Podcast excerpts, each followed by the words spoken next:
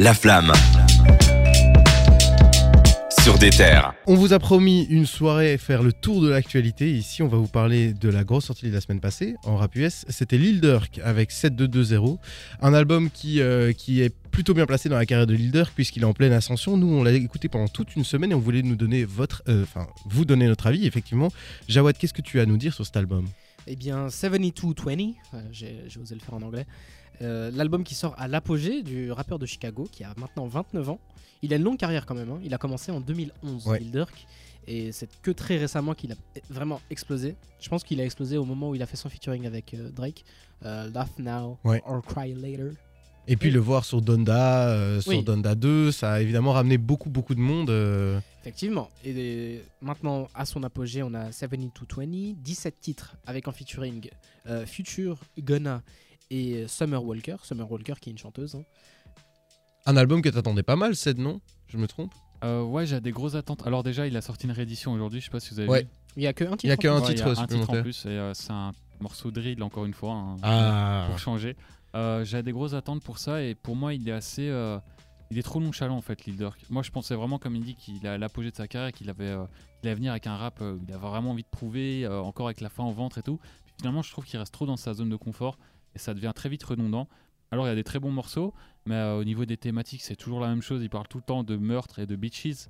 Ouais. Il lâche quelques pics à ses rivaux, notamment 6 9 hein, qu'on qu'on ne présente plus. Euh, Il y a aussi des pics pour euh, NBA Youngboy, il me semble. Euh, Il y a aussi un morceau qui s'appelle What, Hap- What Happened to Vir- Virgil? Ouais. Et moi, je pensais que ça allait être un morceau euh, en, Sur référence Virgil à Abloh. Virgil Abloh. Ouais. Euh, pas du tout. Enfin, il y a. Lui, il fait des références à ses potes morts et tout pour changer. Quand je dis lui, c'est Lil Durk. Et le featuring Gunna, lui, parle de mode. Donc là, il y a un peu plus de référence à Virgil, mais. euh, Enfin, je sais pas, j'ai trouvé ça assez euh, décousu et répétitif comme album. Alors, c'est un, un bon projet, il y a quelques bons morceaux, mais ça manque vraiment de, de, de morceaux agressifs. Ouais. Il est agressif dans ses thématiques, mais pas dans ses flows. Alors que ça, c'était un truc qu'il faisait très bien avant. Euh, même les morceaux RB sont assez, euh, assez ennuyants, je vais pas mentir. Je trouve que c'est un projet correct, mais on est très loin de ce que Leader faisait il y a ouais. encore 2-3 ans. Et toi, Jawad, t'en as pensé quoi, toi qui. euh, Il a très bien synthétisé le truc. C'est un bon projet, mais c'est pas exceptionnel. Je trouve ça un peu fade. J'ai pas d'a- d'a- d'atome crochu avec Lil Durk particulièrement. mhm. C'est un mec que, que je vois depuis longtemps qui, qui prend en, en fame, en buzz, mais j'ai jamais pris le train en marche. Du coup, là, c'était l'occasion de, de voir sur un projet long, 17 titres, ce qu'il est capable de faire. Et ouais, j'ai pas trouvé ça exceptionnel. Il y a de très bonnes prods, c'est très bien mixé. euh, Ouais. C'est très Je intéressant. suis étonné que vous avez pas souligné ça parce que moi, c'est quelque chose qui m'a marqué. C'est super bien produit, c'est très bien Oui. mixé, c'est assez propre, quoi. Après, pour son standing, je m'attendais pas à ce que ce soit quelque chose de mal mixé ou mal produit. Honnêtement, Lil Durk, c'est ouais, une des têtes d'affiche du. J'avais un peu cette impression avec Gunna que c'était pas super bien produit, quoi, personnellement, euh, alors que c'est vraiment Ouais, pour moi une grosse tête d'affiche, quoi. Après, Gunna, c'est un rappeur d'Atlanta, et Atlanta, ils sont tout le temps avec les mêmes producteurs qui utilisent tout le temps les mêmes boucles, les mêmes euh, les trucs très clichés de la flûte Ouais. qui revient tout le temps. Donc, euh, ouais, c'est différent. Euh, après, lui, il traîne avec des producteurs différents qui viennent euh, de plusieurs villes, pas forcément de sa ville à lui. Là où, euh, par exemple, Gunna, il traîne qu'avec des producteurs d'Atlanta. Ah, je savais pas du tout ça. Ouais, donc euh, c'est pour ça que tu as cette impression que c'est un peu plus varié. Mais je vais quand même revenir et enfoncer le couteau dans la plaie. Je t'en prie. en fait, il a sorti une mixtape il y a, il y a deux ans, trois ans, Love Songs for the Streets. Ouais. Et ça, c'était un, un projet exceptionnel. Pour moi, c'était Leader qui a son prime, très varié au niveau des productions, des flows, des textes, tout. Ouais. Et pour moi, c'est ce projet-là qu'il aurait dû sortir maintenant, en fait.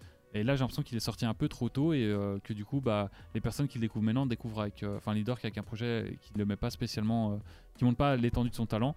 Et pourtant, ça fonctionne très bien. Il a fait 130 000 ventes, ce qui est Ah oui, ça a super bien marché. hein. vu les textes qui parlent que de meurtre quasiment à chaque fois, c'est assez étonnant de voir un rappeur vendre autant.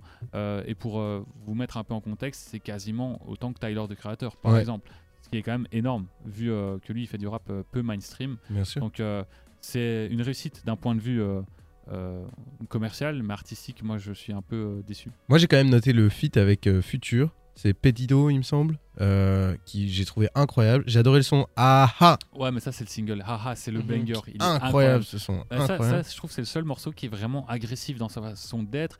Enfin, je sais pas, je trouve qu'il y a vraiment quelque chose de spécial dans ce morceau. Ouais. Et c'est pas le cas partout. Il y a aussi euh, l'autre morceau qui est en train de décoller là, euh, c'est euh, No Interviews. Ouais, il est qui est très en train d'être repris sur les réseaux sociaux parce qu'il est entêtant, il est catchy, mais euh, Moi, j'ai noté Blocklist également, que j'ai beaucoup aimé.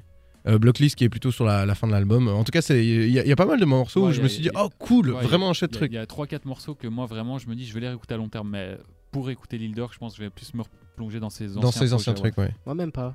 Il n'y a pas de morceau que j'ai plus retenu que d'autres. Et euh, malheureusement, avec cet album-là, Lil Durk devient un artiste que j'aime bien entendre quand il est en featuring avec les autres.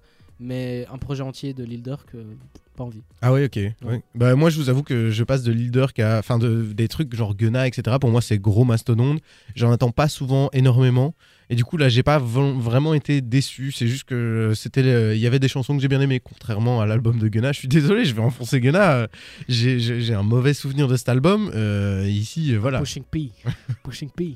Ici, moi, j'ai quand même passé un bon moment. Enfin bref, j'espère que vous aussi, vous avez passé un bon moment. N'hésitez pas à nous le dire sur Instagram d'Ether Belgique. Si ce sujet vous a plu, on vous recommande également le podcast sur Benny the Butcher. hein. On a écouté l'album pendant une semaine comme ici. Donc, euh, n'hésitez pas à l'écouter.